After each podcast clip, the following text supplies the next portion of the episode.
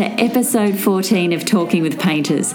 I'm Maria Stoljar, and I'm excited to start off the year with my interview with Reg Mombassa. Reg, who is also known as Chris O'Doherty, has been exhibiting his art with Sydney's Watters Gallery for over 40 years. And in 2007, there was a major survey of his work at the S.H. Ervin Gallery in Sydney. He was also one of the leaders of a group of artists which created designs for the Mambo surf clothing label. And I think it's safe to say that those designs are instantly recognisable to most Australians. But of course, Reg is renowned not only as an artist, but also a musician. He founded the iconic Australian band Mental as Anything with fellow art student Martin Plaza. And in 1991, he formed his band Dog Trumpet with his brother Peter O'Doherty. The music you just heard is actually from the song Made in the World and is from their album Medicated Spirits. He's also had a creative input into major public events such as the Sydney Olympics closing ceremony and Sydney New Year's Eve celebrations. And he's won awards for his poster and album cover works. His paintings are held in major Australian art institutions, including the National Portrait Gallery and the Art Gallery of New South Wales. All the works we talk about are on the website talkingwithpainters.com. I met up with Reg at his studio in Sydney and started our conversation by asking where he grew up. Oh, okay. well, I grew up in Auckland, in New Zealand, in South Auckland, which is sort of like the western suburbs of Sydney, in a, um, an outer suburb. And my uh, my parents had were had migrated from England and Ireland um, after the Second World War, and, and uh, Had they I- met? They'd met before they came. They, no, they no, come, no, oh, no, they met in they, New Zealand. They actually met in a psych hospital. They were both nurses, psych nurses. Um, my father was he's a carpenter actually, but he was doing that at the time. And then um, and then I went to uh, high school in, in North Auckland. That we also we also lived north of Auckland in a sort of semi-rural area for about four years when I was from eleven till about 15 and um, Oh, yeah. and I What did art that at high school and Yeah, oh, it right. was I, I loved it actually it was um, we had like 10 acres of scrub and bush at a place called Whangaparaoa Oh, yeah. Peninsula which is now really sort of built out and more like a suburb of Auckland now but it was more kind of semi-rural then and um, and my parents ran a motel which dad built because he was a, a carpenter builder and um, it had been a market garden so we had some peach trees and, and you know picked the fruit and sold it and stuff but I just really enjoyed living there as a you know as an adolescent and and and um, and then we came to Australia when I was 17 Oh, okay. So that was uh, you'd finished school. I'd finished high school, yeah. So what was it? You were saying that you did art at high school. Yeah. And what was that?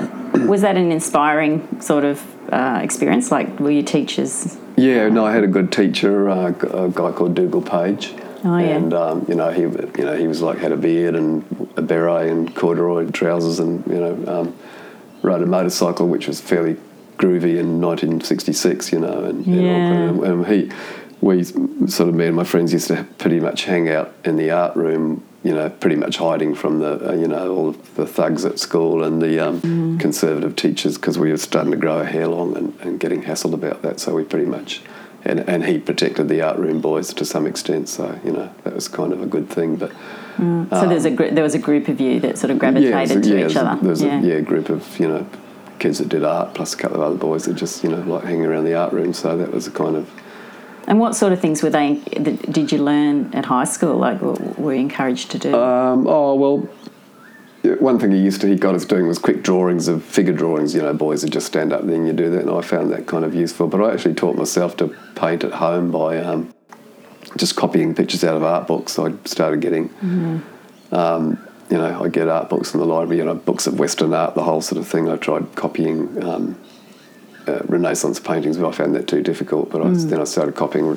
I really liked Impressionist paintings and Van Gogh and Cezanne and Sisley and Monet and um, and Renoir, all those painters. So I started copying them, and I could get a result from it, and it just taught me how to, you know, paint and it mixed colours. And I used to buy. Um, powdered oil paint and mix it up, make it myself because Oh, it was really? cheap. You know, you buy these big sort of cardboard tubs of powdered paint and you just mix it up with linseed oil and, and um, put it in a jar and cover it with water and I used that painted did I painted a few self portraits as well as the So you, your parents must have encouraged you to do Yeah, that. that, well, that, yeah, they did to some extent. I mean, my, I mean, I drew really keenly as a child, but you know, when I was, uh, you know, at, at primary school, I wasn't that aware of, you know, of Western mainstream art and painting. I just liked comics and you know graphics and stuff and illustrations and kids' books and stuff like that. But yeah. but but my father had he had a scholarship to go to art school in Ireland when he was 16, but his father died suddenly and he had to go to work as a carpenter. So he didn't he never got to sort of um, you know Fulfill that. fulfill his artistic you know sort of um, So w- did talent. he did he draw at home? Like, yeah he did a bit of Sunday painting and he. Um, I mean, he was a talented artist. He was in, he was in the British Army for six years in the Second World War, and you know he'd, he'd do the do the Christmas cards for his, his battalion and stuff. And And what was he like? What was his personality like? He was very quiet. He was Irishman, and obviously, O'Do- James O'Doherty, his name was, and um, he was very quiet. And you know, he was an alcoholic, but he wasn't. He was never violent or, or uh, unpleasant. You know, he was a very gentle man, and he and it was kind of it was a, strange relationship with my mother because he was dad was a bigamist, and she found that out when I was about two. That he was arrested because he had a wife and daughter that he abandoned basically in Ireland, in, in London. Sorry.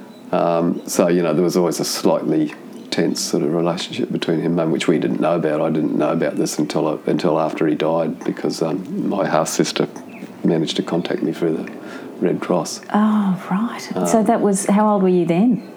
I would have. Oh, I was fifty odd then. It was Oh, so it was a total surprise to you. Yeah, at that. suppose I knew oh. nothing about it, and my mother was really horrified when we discovered it because Mm. she kept it a secret, and and, so, and so had he, you know. So that was kind of Mm. um, weird. So you know, I mean, I, I, you know, the fact that he, he he drank was probably partly a result of that, and being Mm. a war. Uh, he was in the he was in the British Army for six years, you know, through.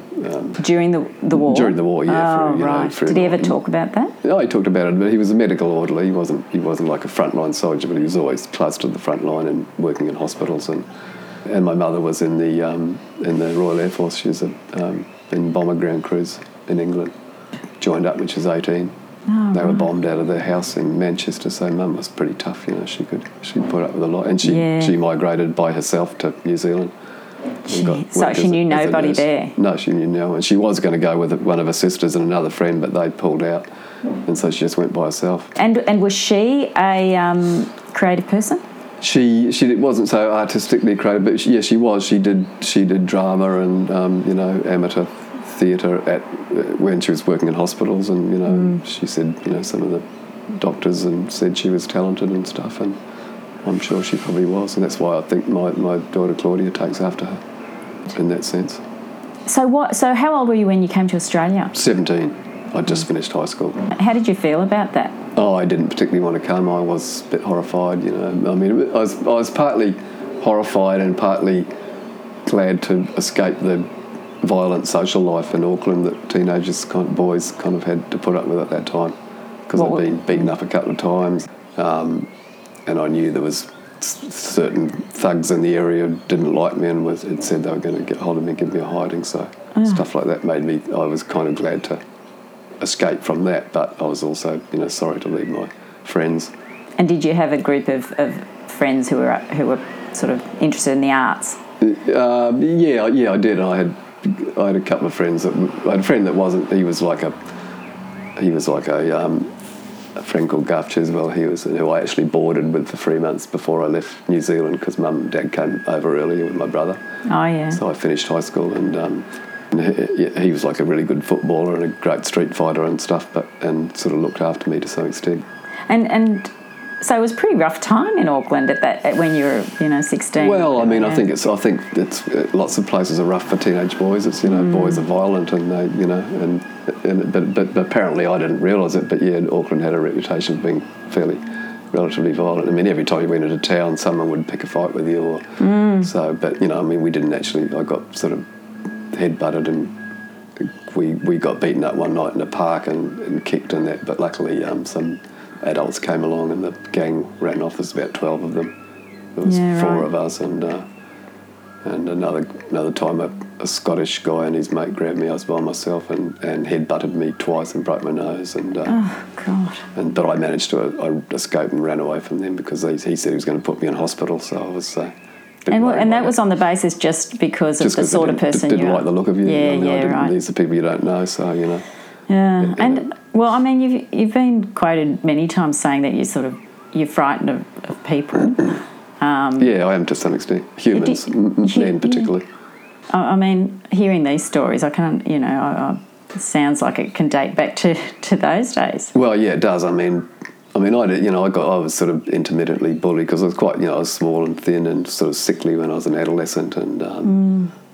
And you know, and quiet, and sort of liked art and reading books because so it was a fair, you know, it was a fairly masculine sport, kind of outdoor sort of culture. So I sort of, you know, I wasn't, didn't wreck my life or anything, but it, it sort of it does leave a certain, um, um, uh, I don't know, resentment, I guess Yeah, yeah. a few chips on the shoulder from that sort of um, that kind of violent male culture. I, I basically think that you know human um, history has been uh, marred by that because we basically have always been um, ruled by um, you know violent alpha male warrior types since you know the start of the, the beginning of it for the last five thousand years and probably before that too. But and and and it's still happening. You know, there's still you know. Uh, terrible things happening in the world, and, and not just overseas too. There's still plenty of plenty of unpleasantness goes on here, domestic violence and pub fights and stuff like that.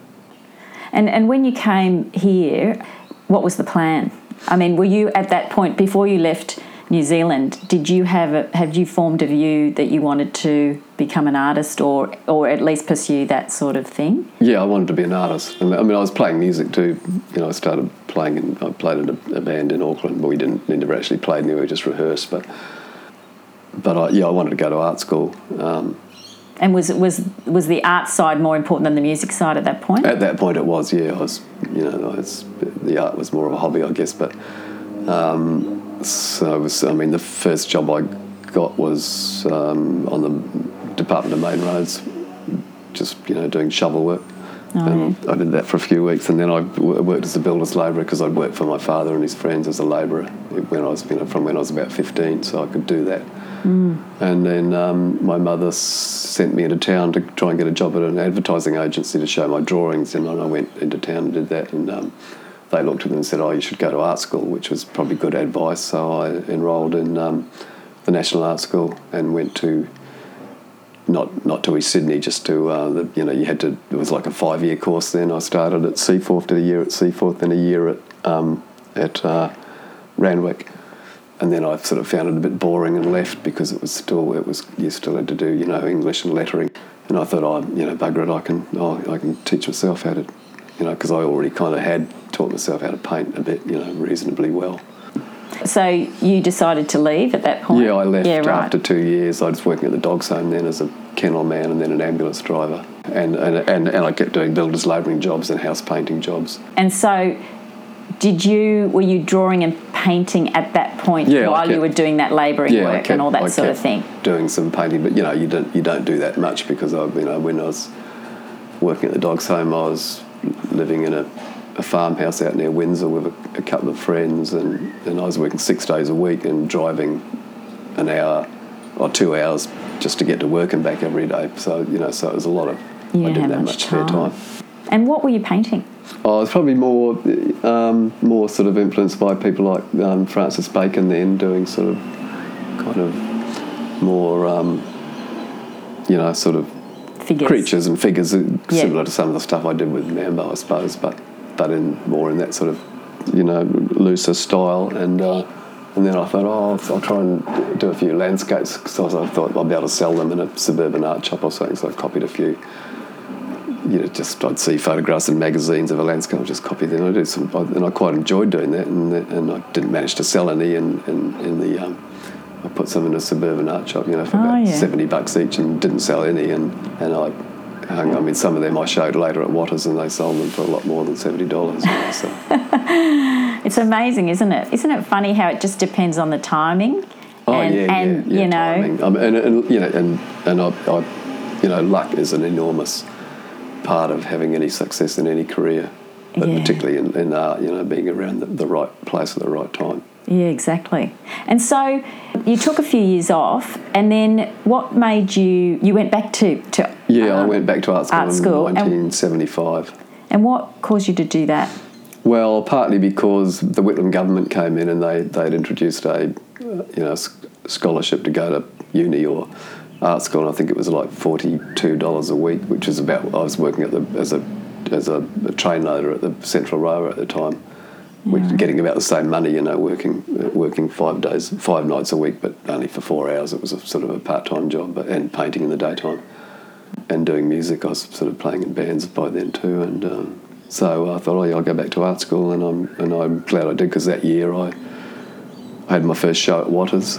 How did you uh, meet um, or get into contact with Watters? Well, I'd been going to shows there and really liked the gallery, and I sort of knew a couple of the artists, and I knew a guy called Neil Evans who lived next door to me, and he's a, a painter, and he was actually a conceptual artist at the time, and I sort of admired him, and he, he sort of liked a couple of the pictures I was doing, and, and introduced me to Frank. Mm-hmm. And so that, and Frank gave me a show. The first show was a, a group show, but I had you know like more than half a dozen paintings in it. So it was a. and were they landscapes? They were they were the first house suburban house paintings that I did. Yeah, And I think I, was, I would have been year 23 at the time. And that, that year I also met Martin and the, started the Mentals, and I also met my wife that year, so that was a big year for me. Yeah. So you and Martin uh, met at art school. Yeah, we were at art school together and we started jamming sort of late 75, and then we got the band together in, in, by 76 and did have, had our first gigs that year at art school parties. Yeah. So for the, I mean, for people who aren't from Australia, um, they might have heard of Mental as anything, but I just that's the band that you put together. So you and Martin founded that. So were all the band members from the art school? Uh, yeah, they were. We had um, David Twohill, um, the drum was the drummer. He was at art school, and Greedy was at art school. I mean, Greedy joined a bit bit later. He started just playing harmonica casually, and then then joined the band. We got him to get a keyboard, and and uh, and we our first bass player was um, uh, Steve Coburn, John Coburn's son, the artist John Coburn. Oh yes, And right. um, I mean, Steve only played with us for a year or so. He, Oh, he okay. sort of didn't, didn't, you know, he didn't turn up for practice and didn't seem quite as committed. So we got my brother in as the Mm. bass player. Who my brother was a really good guitar player at that time, um, and so he, he joined, and uh, and that was the lineup. and that's Peter O'Doherty. Peter O'Doherty, He's also yeah. an artist.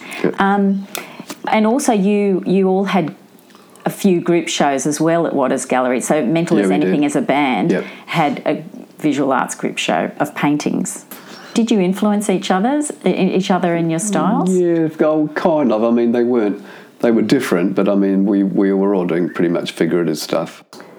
And would you be would you paint or draw sort of in proximity of each other, or would you Yeah, be? Or, so on the road we'd often do not all the time, but I mean we'd often do stuff, and um, and I was we were in a a motel off on the Gold Coast once, and Martin suggested we alter the paintings on the wall. The, the one that we did, the one I remember altering was a um, sort of a rainy Paris, you know, scene, you know, Paris at night, cheesy sort of paintings. We just we and we would add stuff to the painting in the style of the painting.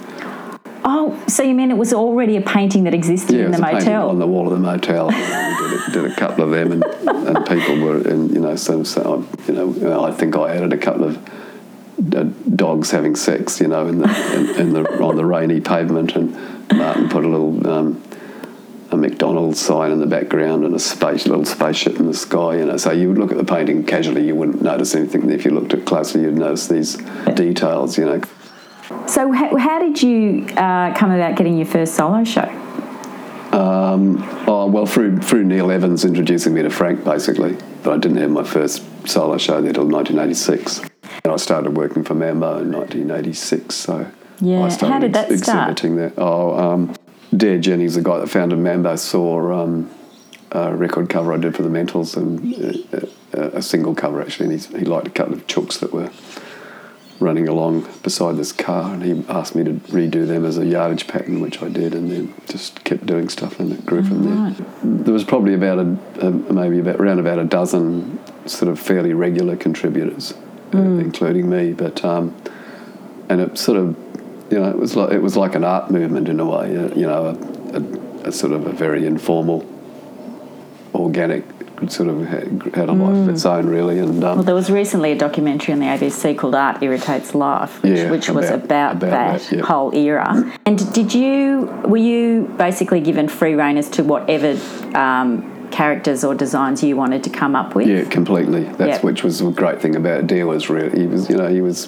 very you know he, he wasn't an artist himself, but he had a, a had a good eye for good stuff, and he was a very creative businessman too. You know, I mean, I mean his his idea of having Mambo was because he was a surfer, you know, and he thought surf art was really boring, which it kind of was. It was just logos and a little you know little design around the bottom of the, the shorts or whatever. And, Yeah.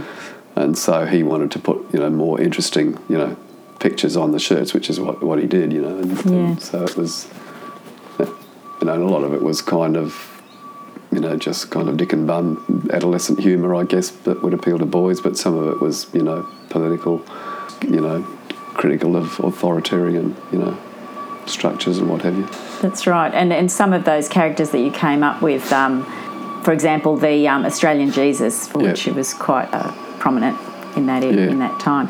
Uh, you must have got a bit of flack for that at the time, did you? Was there a criticism? Oh, yeah, occasionally. I mean, the, the Australian Jesus was, you know, Dare actually had seen a TV show about some cult leader down the south coast that was calling himself the Australian Jesus, Oh, and I thought that was pretty funny. So I Yeah.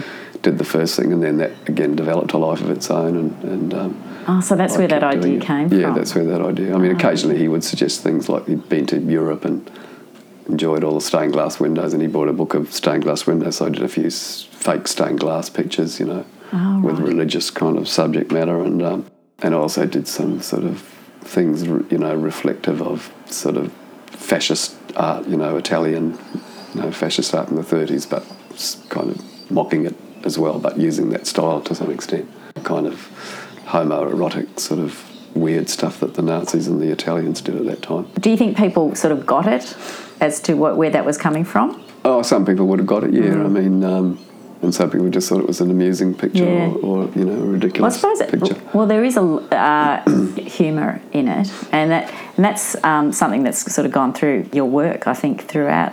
Yeah, ab- ab- ab- absurd humour is something that I find very appealing. And also in music as well. The mentals were, were quite funny a lot of the time. Yeah, so, I mean, and it's funny because you know, I mean, in some ways, in music or art, ha- having humour is kind is sometimes dismissed as being you know frivolous or um, or you know sort of, I guess, popular culture or somehow a bit lowbrow. But I think it's I think it's you know, if it's done if it's done correctly, it's it's it's fine. You know, oh, it's, really, I think it's really important. it's interesting. Well, it, it, it provides a way in to look at things more that might be more serious. And, Yeah, it does, yeah. You know, and it makes you think about it more carefully. And you're not frightened away, you know, by more realistic or hard hitting approach, you know. Yeah, and it's and it's also a way of you know, I don't know, making sense of or making you know because you know because human life and history is kind of so absurd at times and and also so um, pathetic and violent and unjust and idiotic. You know, so it kind of it ameliorates that to some extent. Yeah. So you were pretty busy at that point. You had you worked with Mambo, mental as anything. You had your solo shows, Yep. and also you started up another band. Yeah, I started. I think about nineteen late ninety, around ninety one. I started dog trumpet with my brother Peter, who was you know, the bass player in the Mentals. Yeah. So in a, a typical day in those days, would you be mixing your you know songwriting with your art? I mean, how would that work? Would you you spend one day doing your artwork? No, not um, necessarily. It would you. It would either be. It would often be mixed up. I mean, you know, if you if you weren't touring, you, you know, you, w- you wouldn't be playing every night of the week. But so I'd be mm. at home just doing my art and maybe working on songwriting um, in the in the one day, and then maybe mm. go off and do a gig at night. Yeah. And I kind of still do that. Obviously, not not as much playing anymore, but I, every pretty much every day I'll do a bit of you know rehearse a bit, play a bit of guitar, work on a song for an hour or two, and the rest of the day I'm just doing um, visual art. Do you think that one helps the other? Uh, yeah, to some extent. I mean, I the you know the kind of subject matter and the themes, you know, they bleed into each other a bit. You know, because I mean, I you know I write songs as well, and, and I also like writing the y- y- you know the um, the titles of pictures. I think about that quite a bit, and sometimes there's more writing on the pictures. And with the Mambo stuff, I did all my own bylines and, and text, you know. So I kind of, I mean, you know, I mean, you know, I mean, the sort of the historical, religious, political stuff that I put in into the into the into the pictures is just subject matter. Really, it's just you know observing the world and it's all of its sort of ludicrous aspects and. Um, and yeah, and just making light of it. Or I mean, you know, I'm not a I'm not a political activist or commentator, but but some of that stuff is, is subject matter.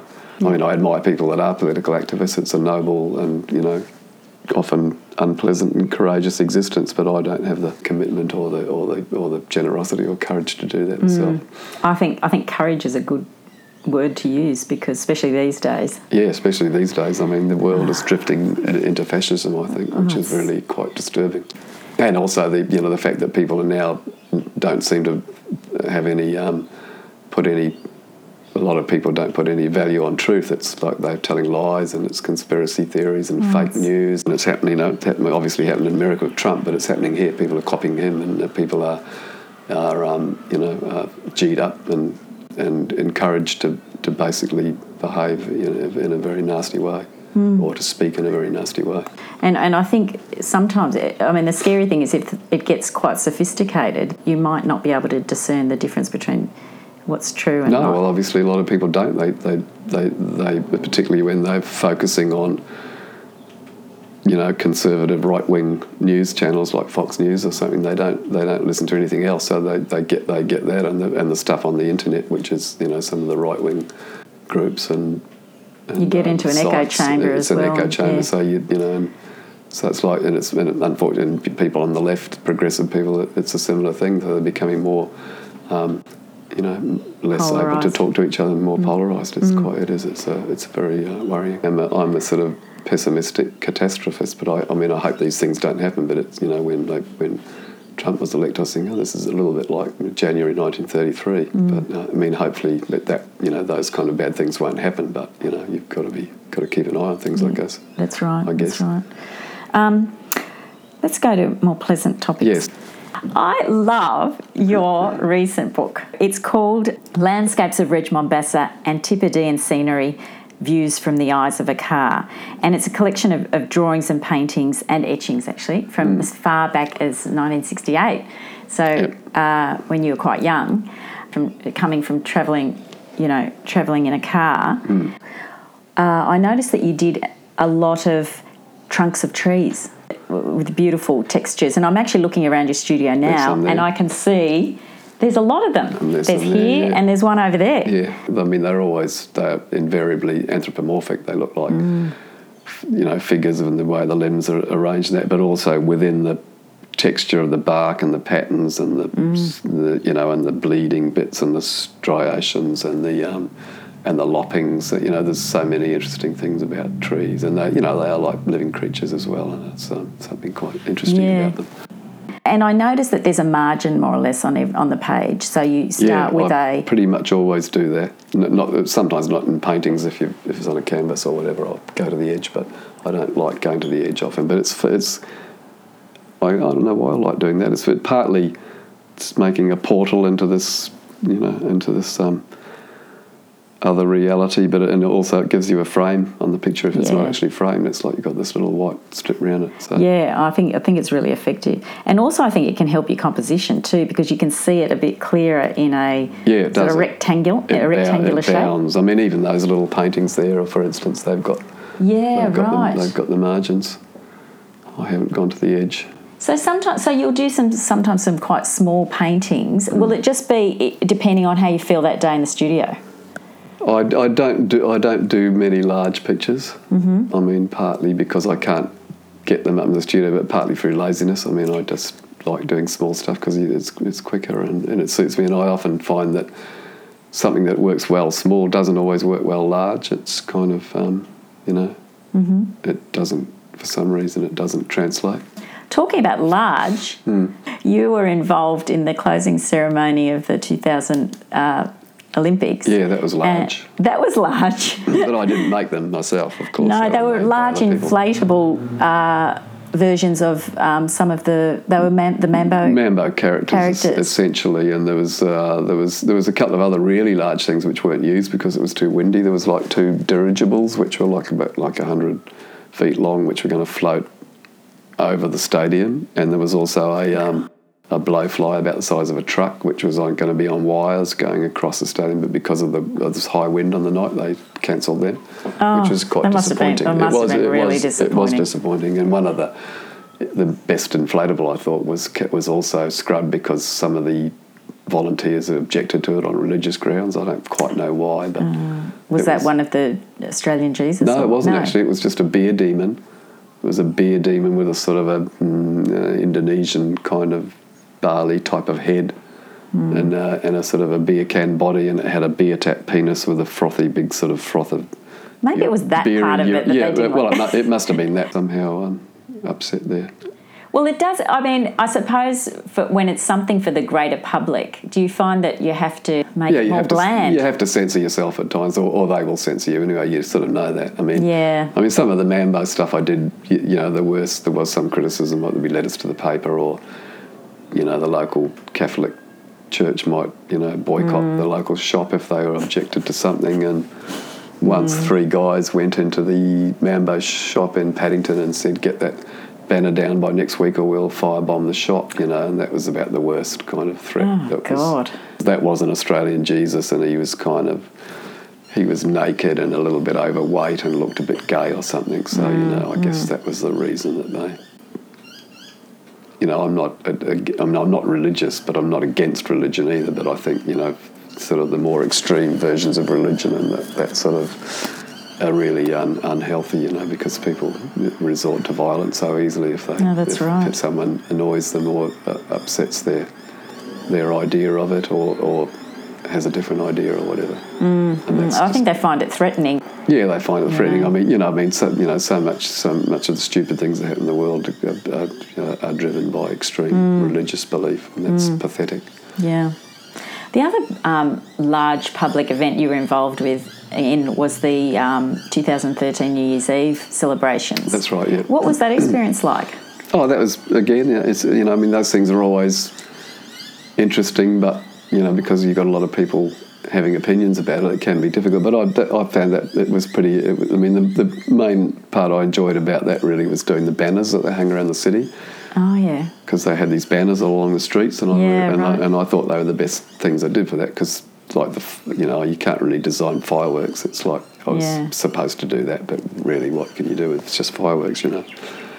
Um, Yeah. I did suggest they just have grey and brown fireworks, but that was sort of a joke. and they didn't exactly do that, but No, I don't think that would have gone down too well in the international news. No, it wouldn't. And I put and, the, and I put the big eye thing on the Harbour Bridge, and it's funny because some of the American sort of right wing people were criticising that for being Illuminati, like some sort of weird, you know, the lizard aliens that are plotting, you know, to overthrow the world. Oh my god! You know, so Yeah, right.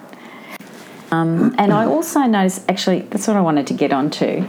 This is a personal interest of mine, is portraiture. And I saw that in 2007 you, you were a finalist in the Archibald Prize Yeah. with a self-portrait, Yeah. um, which was called self self-portrait in high pants.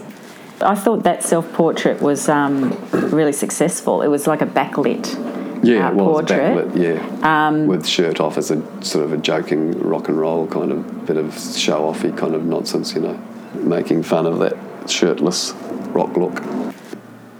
I've entered the Archibald three or four times with, but only with self portraits. I don't have any interest in trying to find some marketable celebrity and sitting in a room with them to, to do because I'm not really a portrait painter. But I, you know, I started doing self portraits when I was about 15 and Okay. quite en- enjoyed that, you know, and uh, because I don't have to worry about offending myself, you know, and I'm available and um, Yeah. and I've you know so I do I've done quite a few self portraits. There's also I noticed that the in the permanent collection of the um, Art Gallery of New South Wales, there's a couple of um, por- self portraits. Oh yeah, there is one that I did of me and my brother when we were kids. Patrick White bought that and gave it to them.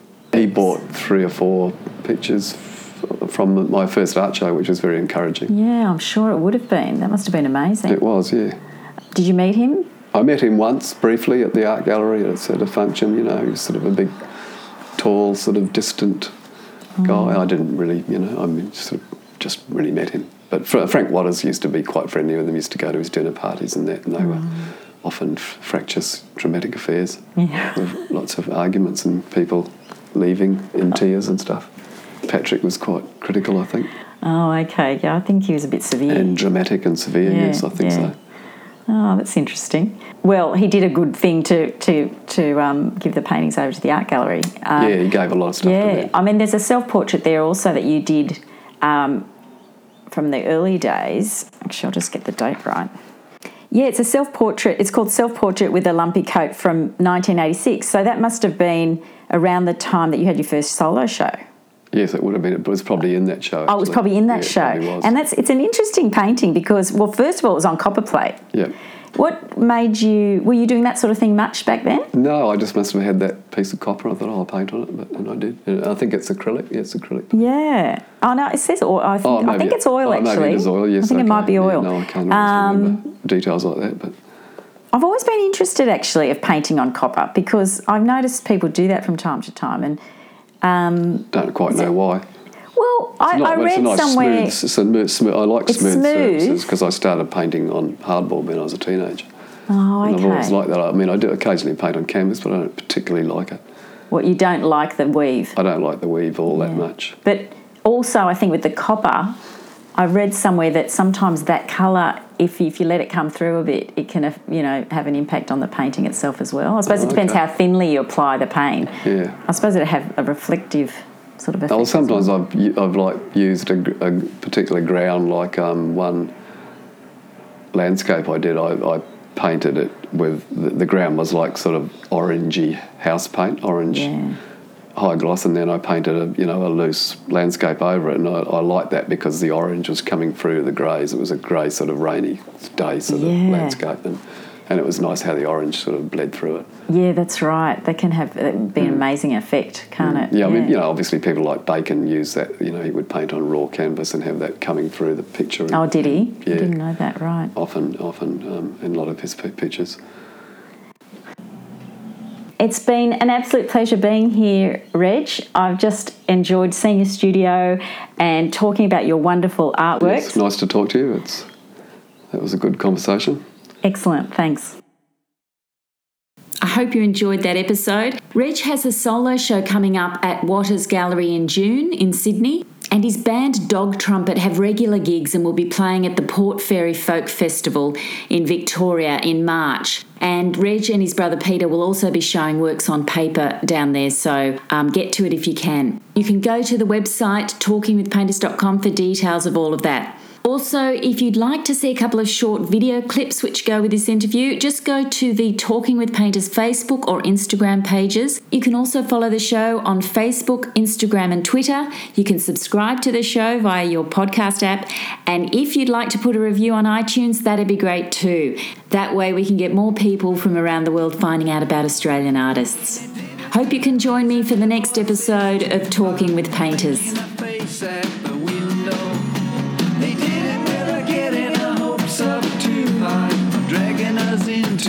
Into